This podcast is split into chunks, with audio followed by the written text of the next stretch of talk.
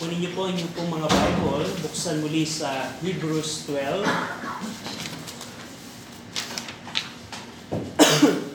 Hebrews 12 verses 14 to 17. Hebrews 12 verse 14 to 17. Ako na lamang po yung babasa dahil sundan niyo po ako sa inyo pong mga Bible. Hebrews 12 verse 14. Follow peace with all men and holiness without which no man shall see the Lord. Looking diligently lest any man fail of the grace of God, lest any root of bitterness springing up trouble you, and thereby many be defiled. Lest there be any fornicator or profane person as Esau, who for one morsel of meat sold his birthright. For ye know how that afterward, when he would have inherited the blessing, he was rejected. For he found no place of repentance, though he sought it carefully with tears. Shall we pray? Ama naming Diyos po na makapangyarihan sa lahat na nasa langit, salamat po sa inyong pong salita. Salamat sa kaligtasang ibinigay po ninyo sa pamagitan ng aming Panginoong Kristo. At salamat Panginoon dahil meron po kami pagkakataon na makapag-aral po ng inyong pong salita today. We pray na bigyan nyo kami ng understanding about your word and ma-apply po namin ito sa aming pong mga buhay. Tulungan niyo po kami, Panginoon, na makita ang katotohanan ng inyong pong salita at maging pagpapala ito sa aming buhay. Kawaan niyo kami kabagan. In Jesus' name we pray. Amen. Now, we are in Hebrews chapter 12 at pag-aaralan po natin yung another section of this chapter. Now, as in, as introduction, alam natin po na si Pablo po sinulat ang epistle po ng Book of Hebrews para po sa mga Jewish believer in Judea na nakakaranas po ng persecution. At itong mga believers na ito, they tend to renounce their faith because of that persecution. Now, in Hebrews chapter 12 and 13, it is the part where it contained the concluding exhortation. Ano yung mga commandment, ano yung mga admonition, ano yung mga exhortation ni Pablo sa mga Jewish believer na to. And also, in, in, in the previous lessons or in previous Sundays, we, we see that Paul or urged the believers to run with patience. Paul urged the believers to consider Jesus Christ, to despise not nor faint, and to endure the chastening of the Lord. And today, pag-aaralan po natin yung commandments ni Pablo sa mga Jewish believer na to to follow peace and holiness. Sundan ang kapayapaan at ang kabanalan. Now, in verse 14, sabi ni Pablo doon, follow peace with all men. Now, the word follow, diokete, means to pursue or to seek after eagerly or to earnestly endeavor or to acquire. Now, yung word na follow here, ito ay tinranslate ni Paul, uh, it, it was translated in many passages in the Bible like John 5.16 and Acts 9.5. Yung word na diokete, it was translated in the word ng English right now na persecute. It the same word kung paano yung follow, merong essence yun na hanapin mo. The same way na si Pablo, yung siya hindi paligtas, hinanap niya ang mga believers to persecute them. That's persecute, jokete, follow. Now, at itong word na follow here, it is also translated as press in Philippians 3.14. I press toward the mark. I follow the mark. So, the word press or persecute and follow, they are the same Greek word, jokete. Now, yung word na follow, ito din ay, ang mood nito sa grammar ay imperative. Ang ibig sabihin, ito ay command. Kautosan to ni Pablo. What Paul was saying here, I am commanding you, brethren or believers, to follow. There are two objects na binanggit dito si Pablo na hanapin. Yung, yung, yung sense na to persecute or to press, na merong eagerness, merong endeavor na hanapin or sundan two things, peace and holiness. Now, in the context of the Jewish believers being persecuted by other men, Paul commanded the brethren or the believers to follow feast with all men. Paul, these men are persecuting us. And do you want me? Do you want us to be in peace with them? Hmm. Now think about that. Sila ay nape-persecute ng, ng ibang ng mga probably kapwa nila Hudyo because of their faith. Pero ang sabi ni Pablo here, brethren, sundan nyo, hanapin ninyo with eagerness ang kapayapaan. And that's the command. Meaning, when I say command, there's no option here. Either sundin or hindi sundin. Now here, to follow peace with all men is not an absolute thing in essence, in the sense of having an ecumenical philosophy and com- compromise with all men. Ibig ba sabihin nito, Paul, kung ako kami ay hahanap ng kapayapaan sa mga tao nagper-persecute sa amin, kami ba ay makikisama sa kanila? Kami ba ay magko-compromise na ng kan- at aming pananampalataya? No, hindi ito yung essence ito. At the same thing sa ating panahon, hindi ibig sabihin we need to follow men as an application. We're going to join yung mga false religion sa ecumenical movement nila. Hindi yun ibig sabihin nun. Go over in Romans 14. R- Romans 14. in Romans 14, verse 19. Now, ano tinutukoy mo, Paul, here na sundan namin ang kapayapaan sa lahat ng tao, sa lahat ng, ng, ng, ng lalaki? Uh, Romans 14:19. Let us therefore follow after the things which make for peace, and things wherewith one may edify another. And in Romans 12:18 to 21, Romans 12, Romans 12, verse 18 to 21, if it is, if it be possible, as much as lieth in you, live peaceably with all men. Dearly beloved, avenge not yourselves, but rather give place unto wrath, for it is written, Vengeance is mine, I will repay, saith the Lord. Therefore, ito yung essence ng follow peace. If thine enemy hungered, feed him. If he thirst, give him drink. For in so doing, thou shalt heap coals of fire on his head. Be not overcome of evil, but overcome evil with good.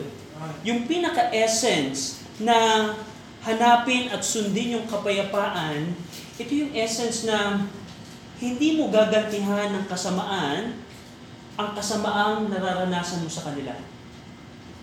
Whenever someone persecuted you, don't avenge yourself, but instead follow peace.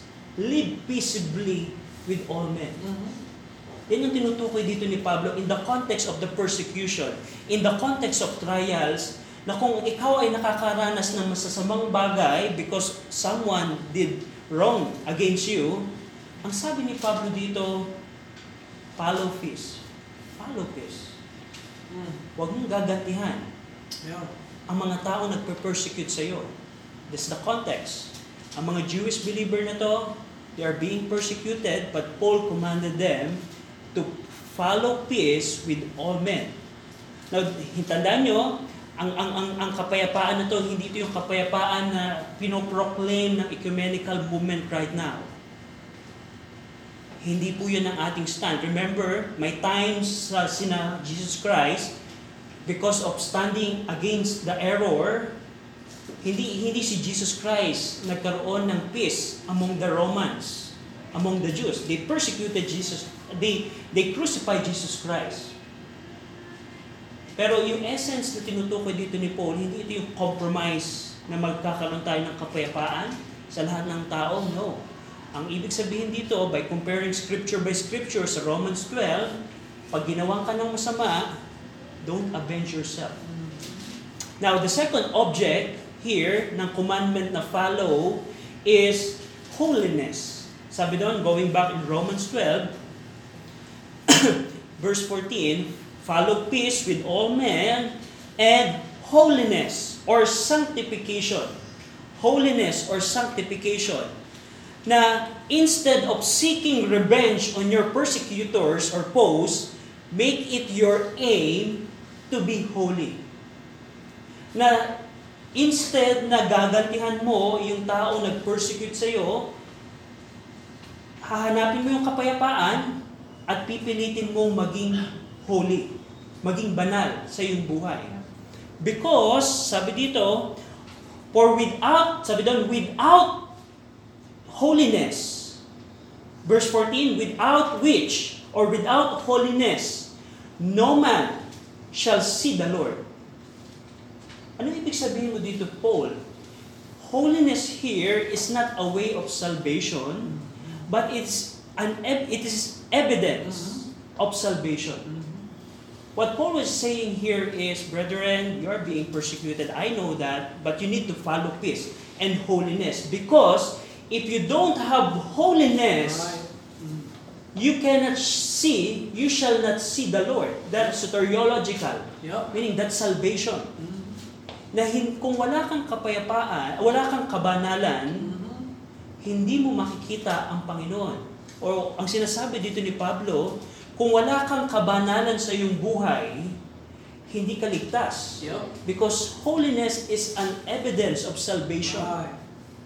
Ang isang li- hindi ligtas, he can never have holiness in her life or his or her life. Yup. He can pretend na siya'y holy, pero deep inside, there's no holiness. That's right. Without which, no man shall see the Lord. So in chapter 12, we see two evidences of salvation. Divine chastisement last week, Mm. and here, holiness. Mm. Kaya nga, ini-exhort dito ni Pablo, mga kapatid, I know you are persecuted, but I know that you are believers, and you need to follow that holiness. Because if you don't have holiness, you shall not see the Lord. It means you are not saved. So that's the very essence of verse 14. So in verse 14, we see holiness, uh, following peace, and following holiness. if holiness is not present, we can say that one's salvation is not real. And we can examine that. Now in verse 15, looking diligently, this is a participle, meaning it is a present active participle. It's not a command, pero but it tells how to follow peace and holiness. Yung word na looking diligently, hindi ito hindi ito hindi ito imperative na inuutusan. Ang main ng section na to, ng verse 14 to 17, actually verse 14 to 29, yung whole section na yan. Pero for the sense, yung main commands ng section na to ay yung follow peace and holiness. Pero in order to do that, Paul is telling, in order for you to follow peace and holiness, you need to look diligently. Mm. So yun yung act ng participle. Participle, look diligently. The word looking diligently, episcopontes, only appears twice in the Bible, in the original Greek. The other one is in 1 Peter 5.2, tingnan natin, looking diligently. Ano yung sinasabi mo, Paul, here, looking diligently? 1 Peter 5.2, in the original Greek, yung epic, ep, episcopontes, twice lang siya nag-appear in the Textus Receptus or in the original Greek, sa Greek ng New Testament. First, tas 1 Peter 5.2, may request na basahin po natin ng sabay-sabay. 1 Peter chapter 5, verse 2. Ready? Read. Feed the flock of God which is among you, taking the oversight thereof, not by constraint, but willingly, not for filthy lucre, but of a ready mind. Taking the oversight, epikopontes. Mm. Taking oversight. Looking diligently. Mm. taking oversight. Now here, ano yung ano yung tinutukoy dito ni Paul? Now itong 1 Peter 5 to sa background, this is the exhortation ni Paul sa mga elders, sa mga pastor. That's their duty to feed the flock and taking oversight. Right. Pero that participle is also used para sa general believers na duty natin na mag-take, ah, mag-look diligently looking diligently. Looking diligently. Now, ito po, uh, go over in Hebrews 13, 17. Looking diligently,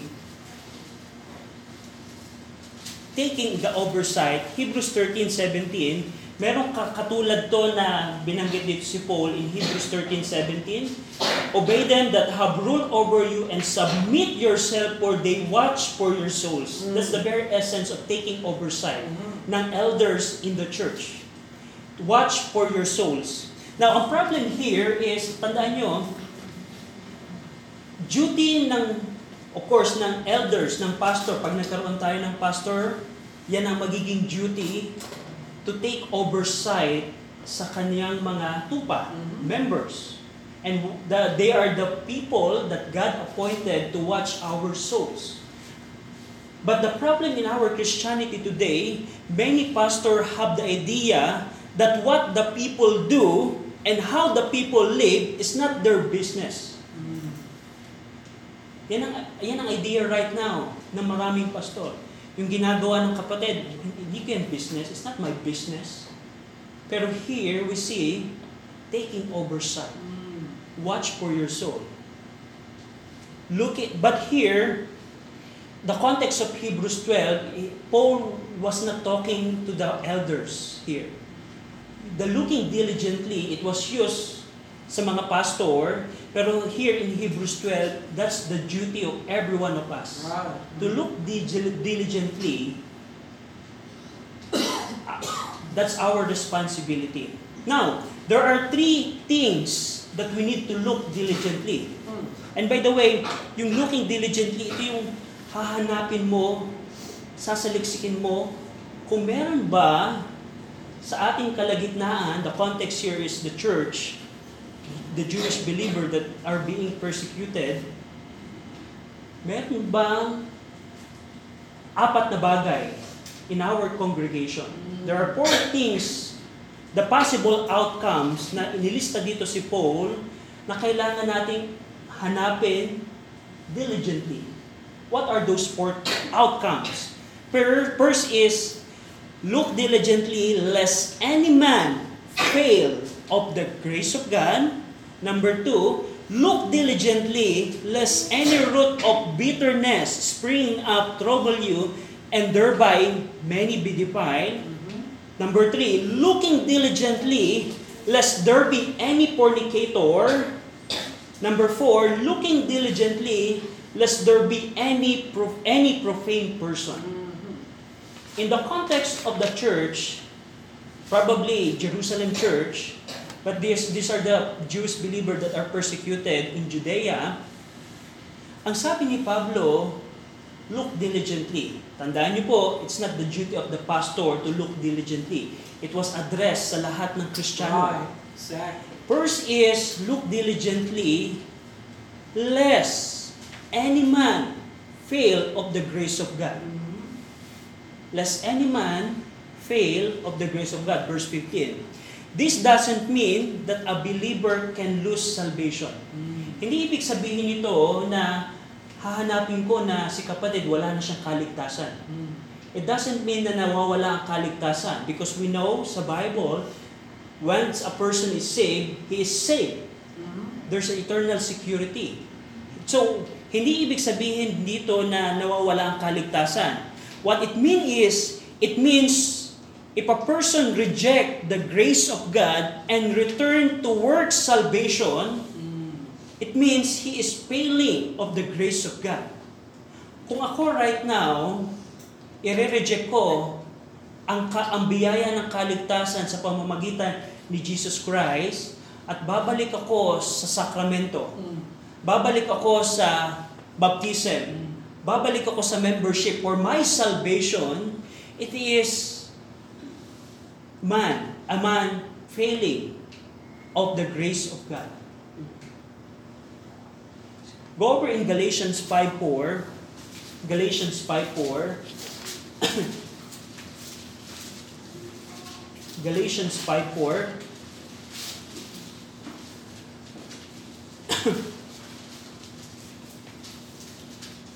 basa, may request po na basahin po natin ng sabay-sabay.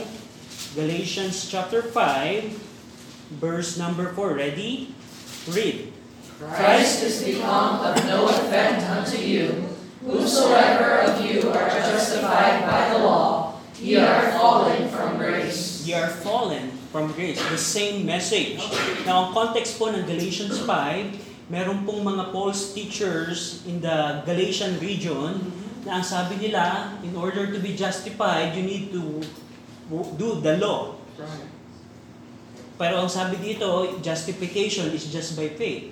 But if you will trust that you will be justified by the work of the law, you are fallen from grace. Now, going back in the book of Hebrews, go over in, titingnan natin po yung mga previous exhortation ni Paul with regards to these subjects, Hebrews 2.1. Hebrews 2.1, basahin po natin ang sabay-sabay. Hebrews chapter 2, verse 1. Therefore, we ought to give the more earnest heed the things which we have heard, lest at any time we should let them slip. Hebrews chapter 3, verse 12. Hebrews 3:12. Ready? Read. Take heed, brethren, lest there be any of you an evil heart of unbelief in departing from the living God. Verse 13. But exhort one another daily, while it is called today, lest any of you be hardened through the deceitfulness of sin. Chapter 4, verse 1. Ready? Read. Let us therefore fear lest a promise being left us of entering into his rest, any of you should seem to come short of it. Chapter 4, verse 11. Let us, ready? Read. Let us labor therefore to enter into that rest, lest any man fall after the same example of unbelief. So the same message po ang ini-impart dito ni Paul, because this Jewish believer, they, they tend, they, are, they, they have the tendency to renounce their faith because of the hardship of the persecution.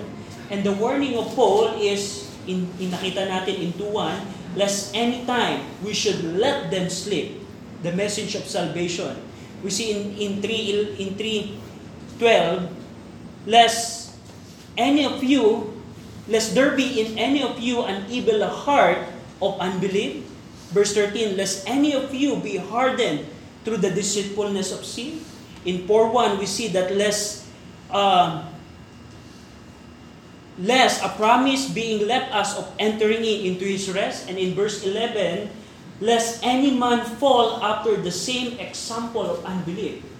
So that's the, if we compare that with the message of Paul in Hebrews 12, that lest any man fail of the grace of God, we can say na ang, ang ibig sabihin nito is, if someone will renounce his faith on the Lord Jesus Christ for his salvation and will trust other means, other works, aside from the grace of God, it means you are failing from the grace of God. You're failing. And that's what we need to look for diligently. Right.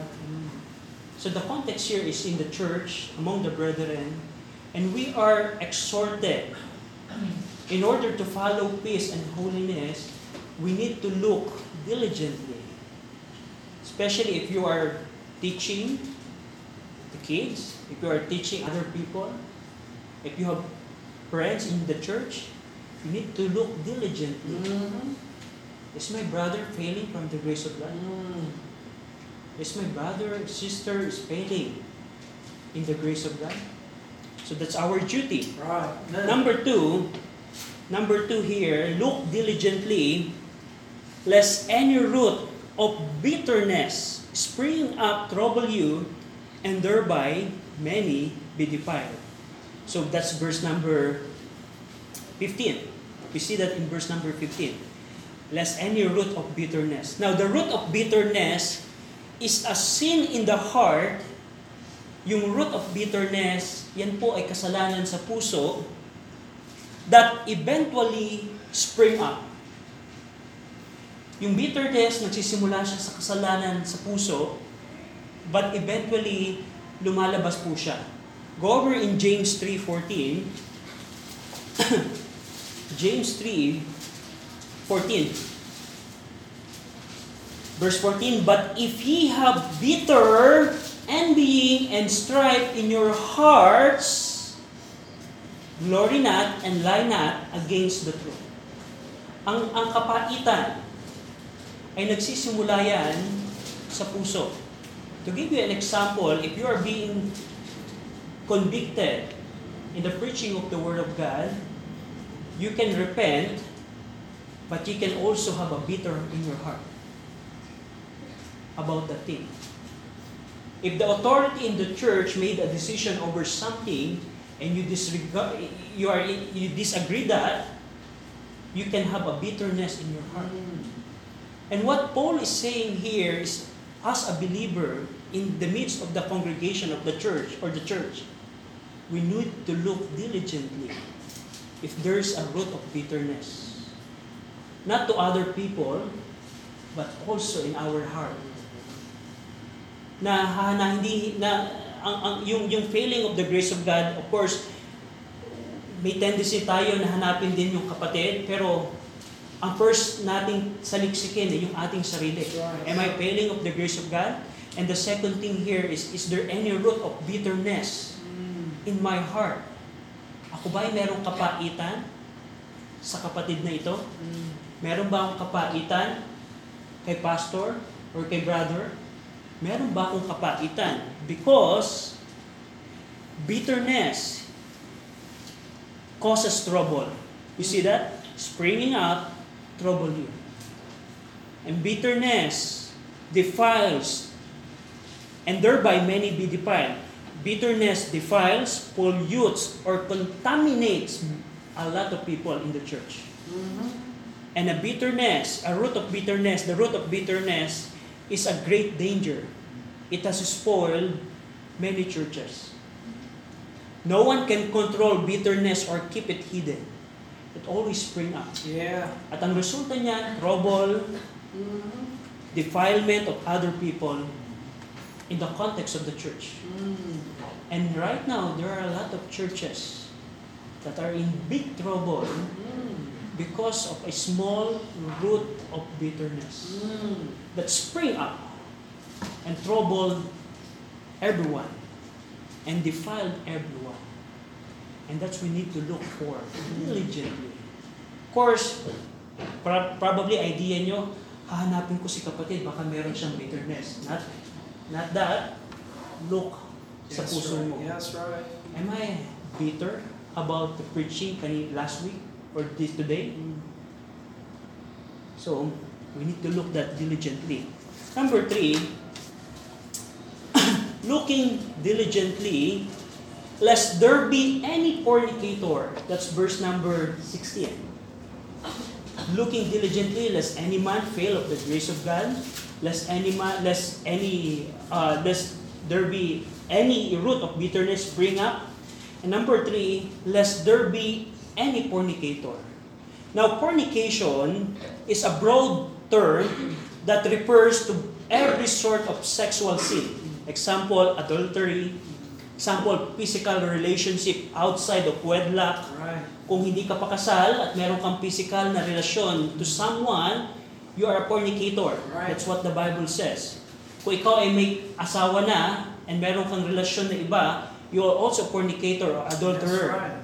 And we see na in-expound yan at in-strengthen niya ni Jesus Christ. If you, if, if you entertain lustful thoughts as men, you're also fornicator. Yep. And by the way, if you examine the word fornication here, it's pornos. And that's dyan natin nakuha yung word na pornography. Pornos. And if you are watching, entertaining pornographic materials in your life, you are a fornicator. And that's what we need to look for diligently. Look diligently. Am I involved in any sexual sin? Right. Of course, tandaan nyo, baka ang idea nyo, si kapatid ang una nating hahanapin. Pero una't higit sa lahat, yung ating sarili. Now, go over in, now, fornication is a great danger in the church. Yep. And There's an instance in 1 Corinthians 5. I just want to I just want to highlight this on how Paul looked di- diligently and how Paul handled the fornicator in the church of Corinth. In 1 Corinthians 5, now, tandaan niyo po, kahit po magulo ang Corinth Church, Corinth Church is a biblical church. They are a carnal church, but they are a biblical church.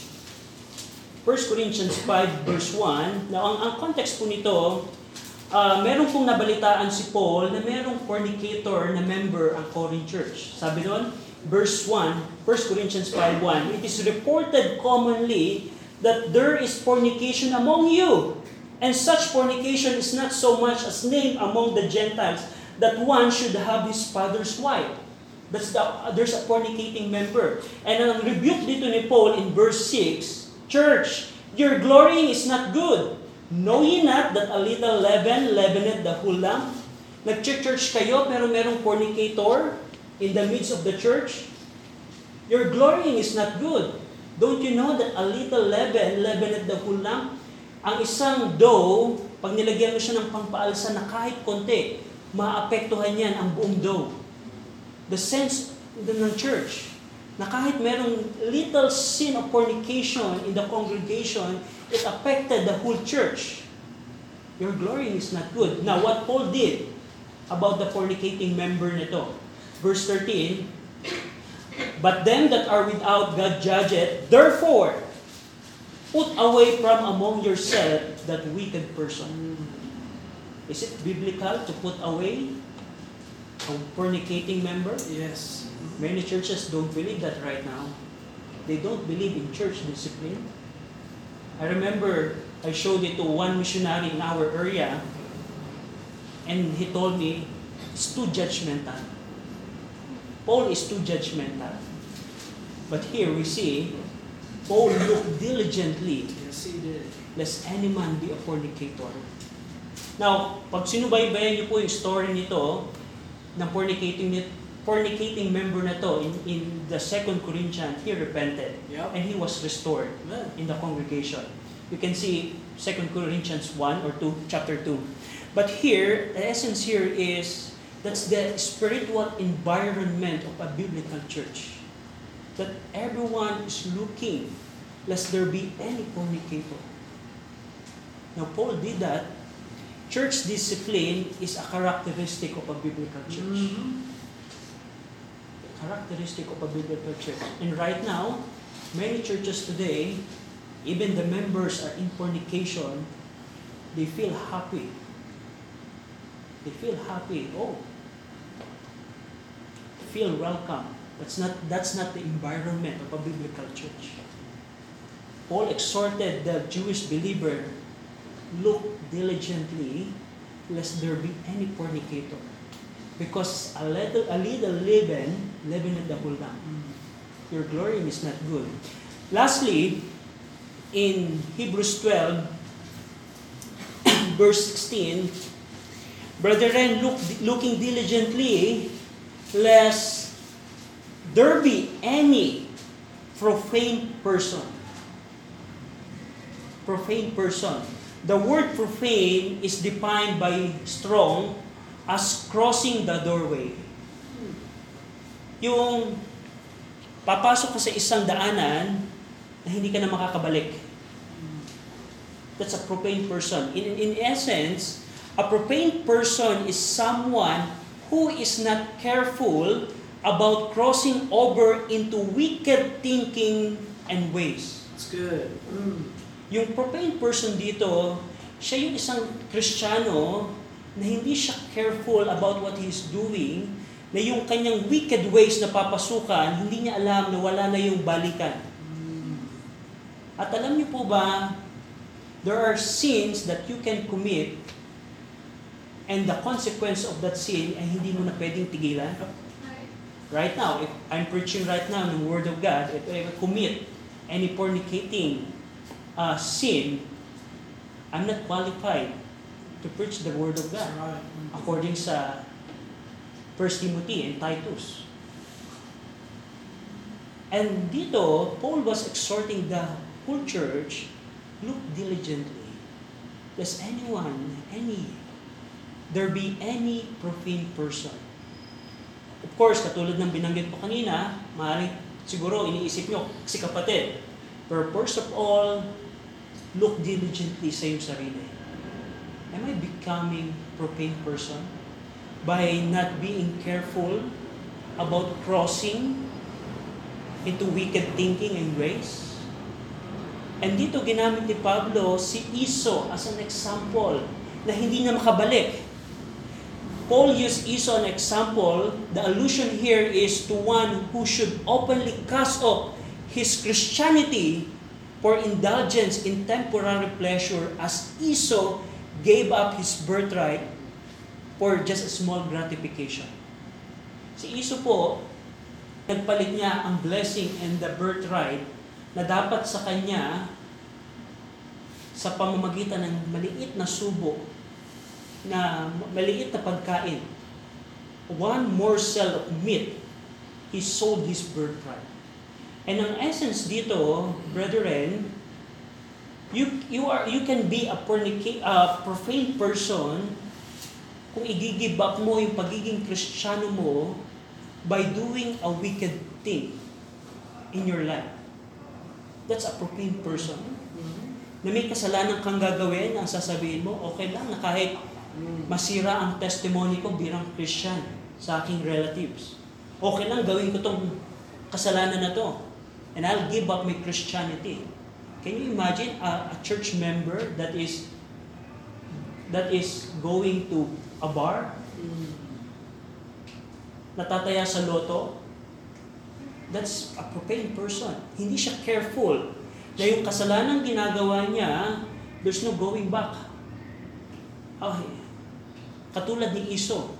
Because Iso, in verse 17, what Iso did is, For you know, alam niyo mga kapatid, how that afterward, when he would have inherited the blessing, he was rejected. Kinausap niya yung tatay niya, na tatay, balik mo sa akin yung blessing. Huwag kay Jacob mo ibigay yung blessing, sa akin mo ibigay yung blessing. Pero ang sabi doon, for he, he was rejected. For he found no place of repentance, though he sought it carefully with tears. Esau sought the blessing back carefully with tears kay Isaac. Pero there's no place of repentance. And ito, Paul was using this an example to the Jewish believer that wants to renounce their faith. You want to renounce your faith? Don't you know that you can be like Esau? You can become a profane person. Nababalik ka sa lumang religion. You are go, you're going to give up your Christianity for small gratification, small pleasure ng kasalanan. And that's the challenge right now, kapatid. You can do this. Pwede kang gumawa ng kasalanan. Of course, there's a pleasure. And that's what motivates us to do sin. Pero I tell you, there are sins na hindi mo na pwedeng ibalik ang consequence in your life. And there are many people that are destroyed because of a sin. Many families right now are destroyed dahil sa kasalanan. This is very serious thing. This is very serious thing. Many in the churches today are profane like Esau. They profess faith in Christ, but they care far more about the things of the world. Go over in Hebrews 6, 4, 6. Hebrews chapter 6, verse 4 to 6. Hebrews chapter 6, it is the same tone na ginamit ni Pablo about the profane person here. Hebrews 6, verse 4 to 6. For it is, for it is impossible for those who were once enlightened and have tasted of the heavenly gift and were made partakers of the Holy Ghost and have tasted the good word of God and the powers of the world to come, if they shall fall away like a profane person, to renew them again unto repentance, seeing they crucify to themselves the Son of God afresh and put him to an open shame. It is impossible to renew them again unto repentance. Now go over in Hebrews 10, 20 to 29. The same tone here. Hebrews 10, verse 26 to 29. Uh, verse 26. For if we sin willfully after that we have received the knowledge of the truth, there remaineth no more sacrifice for sin. If you reject the only way of salvation, there's no way for you to get saved. Kung i-reject mo na ang kaligtasan ay sa pamamagitan ng pananampalataya kay Jesus Christ at sa pamamagitan ng pagsisisi, there's no way for you to get saved because you you you reject the only medicine that could cure your disease. Pag binigyan ka ng gamot ng doktor, at ito lang ang tanging gamot sa karamdaman mo at ito yung reject mo, Dok, ayokong inumin yan. Is there a way for you to get healed? No way. And that's like a profane person. Now, now anong, and I just want to notice, I just want you to notice the progression of these outcomes. Look diligently. Una, may mag-failing from the grace of God. Pangalawa, the root of bitterness. And pangatlo, fornicator, sexual sin, and lastly, profane person. Ano yung umpisa nun? If you see the progress, person is not saved. He failed the, of the grace of God. Nakita niyo yung, yung progression ng outcome? At dito, ni-exhort tayo ni Pablo, in order to follow peace and holiness, we need to look diligently sa apat na bagay na to. First, always say, bago mo tingnan ng kapatid, tingnan mo yung sarili mo. Are you saved right now? Are you trusting other means aside from the Lord Jesus Christ and His sacrificial atonement on the cross for your salvation? Pwedeng baka nagtitiwala ka na dahil nag-church ka, ikaw ay ligtas. Hindi dahil, baka nagtitiwala ka na nabaptize ka nung araw na to, ikaw ay naligtas na. You are failing from the grace of God. You need to look diligently. Examine whether you are in the faith. The second thing that you need to look diligently, is there any root of bitterness right now in my heart? Because it will spring up. You cannot keep it. Later on, it will spring up. Many churches today are destroyed. I'm thinking of our mother church before. It's destroyed. It's destroyed. Because of just root of bitterness. Sabi ni James, saan ang gagaling ang war and fightings? James 4.1 Because of the lust. You know? It could happen to us. Number three, you need to look for if I am involved in any sexual sin, or fornication. Lastly, for profane person. There are there are sins, tandaan nyo, Kristiyano, there are sins that has a huge consequence. You need to be very careful when handling sin. The devil is very deceitful. He will offer you a small morsel of meat. But if you seek with tears to renew you like what you have you are before, you cannot do it.